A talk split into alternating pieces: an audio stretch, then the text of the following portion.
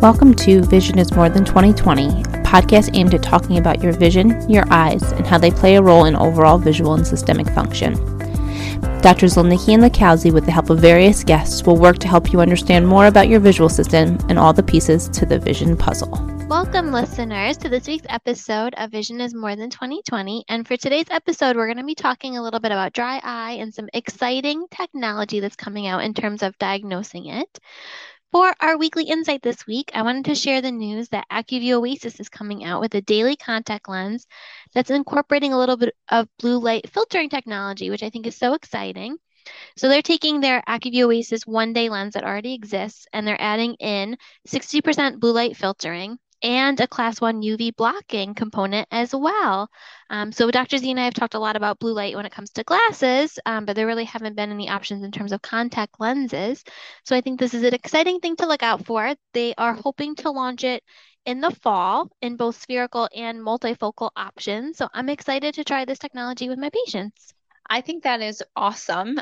Acuvue products have traditionally always had some level of UV block to their contacts. So I think it's incredible that they are taking it to the next level and adding that blue light blocker because I know with my contact lens patients that are on the computer all day, we talk about blue light protection for them, right? We usually give them no prescription blue light blocking lenses anyway. So now if we could just do that with contacts, they don't have to wear glasses at all. So I am super excited for this technology. I I, I think it's a, a, great idea on Acuvue's part and to really meet the needs of their patients, and that's super exciting.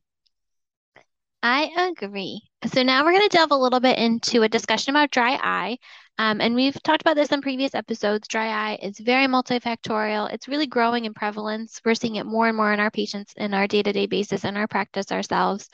Um, and it's something that can be difficult to diagnose because there's lots of underlying different causes, a lot of overlapping symptoms and signs with other ocular surface diseases that can occur. Um, and so we're excited to talk to someone from Axim Biotechnologies, where they have developed a few rapid quantitative tests that can help specifically diagnose exactly what's going on with dry eye. They even have a new test that really looks at MMP9, which is an inflammatory biomarker for dry eye disease and can really help direct our treatment. So, to help us with this conversation, we are being joined by John Huemoeller, who is the CEO of Axim Biotechnologies, who is a biotech leader on a mission to innovate the eye care industry with a new one of a kind test that helps to diagnose people with dry eye disease. Welcome to the podcast, John Huemoeller. And to kick things off, tell us a little bit about how you got interested in research in dry eye. Well, we've known about this uh, these FDA approved tests for quite some time. Uh, they had been mothballed, and they, the company that had the, the FDA uh, 510Ks asked us if we would develop the, the lateral flow test for them. And we declined on that, but we said we'd be willing to possibly acquire uh, the tests and or the FDA licenses. So we did. Um, we've had a lot of work to do over the last nine months and, and oh, optimizing the tests. So we got them ready for prime time. We've completely remodeled the tests so that they, they work more uh, quicker, faster for the doctors use less reagents and, and so on. Um, so we've done a good job. We're, we're really, uh, our, our scientific team is really good at developing lateral flow tests. I would say that's what we do the best. And so um, these two tests that we acquired, or these two FDA uh, 510Ks uh, that, that are FDA cleared, um, are for IgE, which is for uh, allergies, so to speak, and also for uh, uh, lactoferrin, which shows whether or not you have uh, in, deficiency in tear, uh, tear uh, to, to development from your eyes, from the lacrimal gland. So, um, you know, we're, we're working with dry eye. So if a, if a patient comes into the eye doctor and he's complaining or she's complaining of itchy, red, scratchy eyes, blurred, uh, what have you, um, using the two tests, you can the doctor can kind of uh, come through the process and, and determine what the, what that patient has. So usually they would start with the IgE test. If that uh, is negative and, and then allergies are off the table, so to speak, then you can take the lactoferrin test. And if you're low in lactoferrin, then you have aqueous deficient dry eye.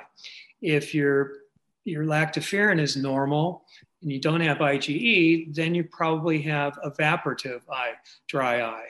And so that, that way the doctor can make a diagnosis and then uh, come up with whatever the treatment plan is.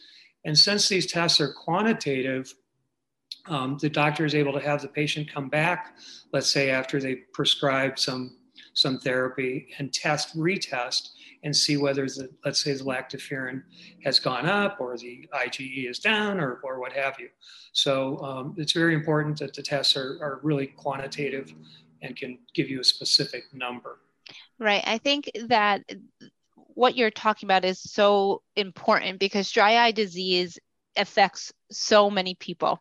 And right, the number is I think at least almost 7% of the US pa- US population struggles with dry eye, if not more than that, right? Patients are coming in left and right with complaints of dryness, that intermittent blurred vision, red, uncomfortable eyes, asking us what is wrong with their eyes, right? Especially with a few factors, right? With all of the device use and as well as I've been finding with the mask wear due to the COVID 19 pandemic, right? I've definitely seen an increase in the dry eye.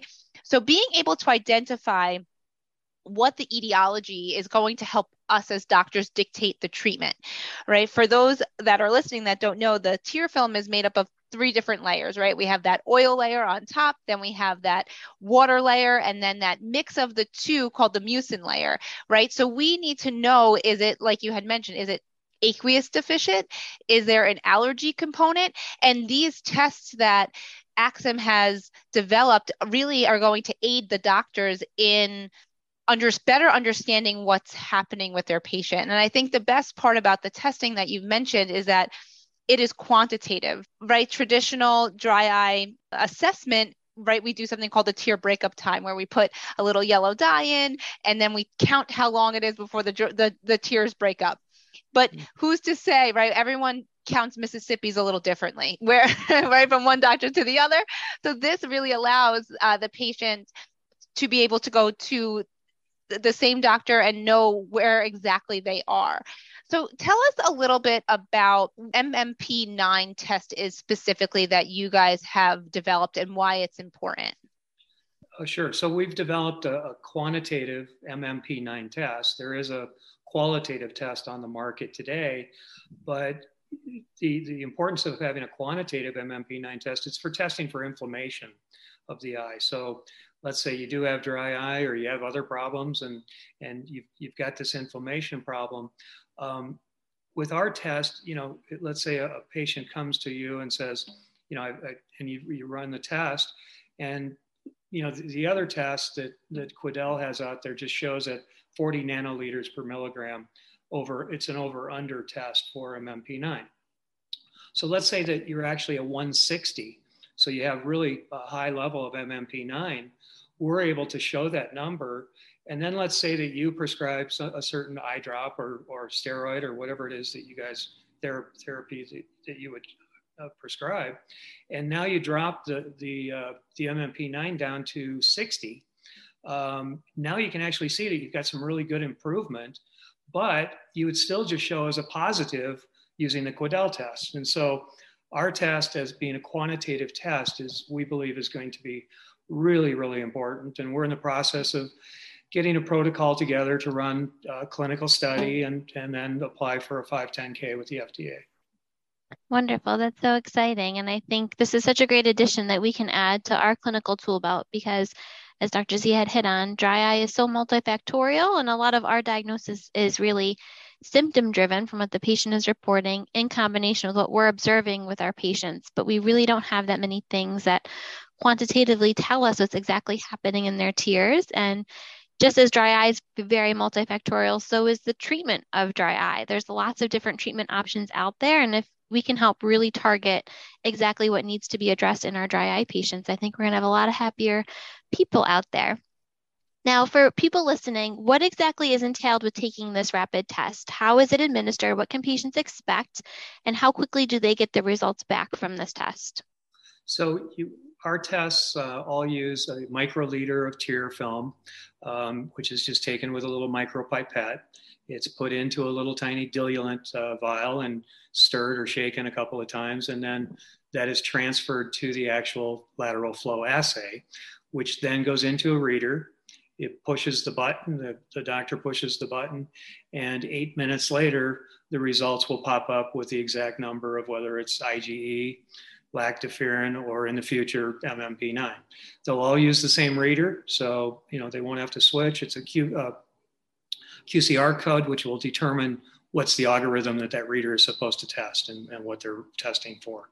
So very simple, very easy to use, and and uh, very fast. Now, how can doctors get this technology? Is it readily available now for practice use, or when can they look forward to this technology in their office? They can look forward to it in the third quarter. Okay. So we're just about to launch sales. Um, they can visit our website at aximeye, A-X-I-M-E-Y-E dot com, and they can request information and kind of get on the list um, if they're if they're interested. Wonderful. And then um, in your dry eye research, what are your thoughts on the growing prevalence of dry eye? Have you seen with the population you're working with and your company a big increase of dry eye disease throughout the COVID 19 pandemic, like we have clinically? Well, I think so. I mean, all the literature that we read says, yeah, it's way up, um, particularly with COVID, and and maybe it's the wearing of the masks or even COVID itself. They're saying that a lot of people who got COVID have are are getting the symptoms of dry eye. So I've read all kinds of different uh, papers, uh, but you know we're really in the testing business, so we're not out there on the front lines like you guys are, and so you guys could, can answer that question a lot better than I can. The the truth of the matter is, is dry eye. I think probably 75% eh, of my patients that I see on a daily basis, we have the conversation about dry eye. And I think an area for us that is frustrating, right? Because, you know, a, a, lot of it is palliative care, right? Like warm compresses and artificial tears and maybe some higher level Restasis or Xiidra, but really understanding the root of it I think is really going to change the course of how optometrists treat dry eye and it's going to be more efficient for our patients, right? And they're if when we're getting to the root of the their dryness, then we can rule out all of the other stuff and not have to add all those different uh, aspects to it and just really get to say it is allergy driven let's just treat that allergy versus putting them on a restasis. So there i think this is going to really open the doors for better dry eye treatment because it is incredibly pre- prevalent and uh, I know that my patients a lot has to circle around um, all their device use and that they just don't blink nearly enough and that that's really a, a big big issue and I know that I'm really excited about this technology because, like I said, it really is going to change the game for optometrists and ophthalmologists treating dry eye. Uh, so if you could just go over again uh, for our listeners where they can find um, all the information about this technology and all of the research that you are doing? Uh, it's uh, www.axim, A-X-I-M-I, um, E-Y-E.com. And from there, they can see all the research papers that are that we've we've got up there. They can see how the tests work and uh, everything you want to know about our tests is, is up at that website. Wonderful. Well, thank you for coming on and joining us and sharing all of your knowledge. And I know Dr. Z and I are very excited to follow this technology and get it into our practice. Well, thank you for having me. Thanks for listening. Follow us at Twin Forks Optometry on Facebook and Instagram. Join our private Facebook group, Vision is More Than 2020. Subscribe, download, and leave us a five star review on Apple Podcasts, Spotify, and Google Podcasts. Tune in next week to learn more about your vision.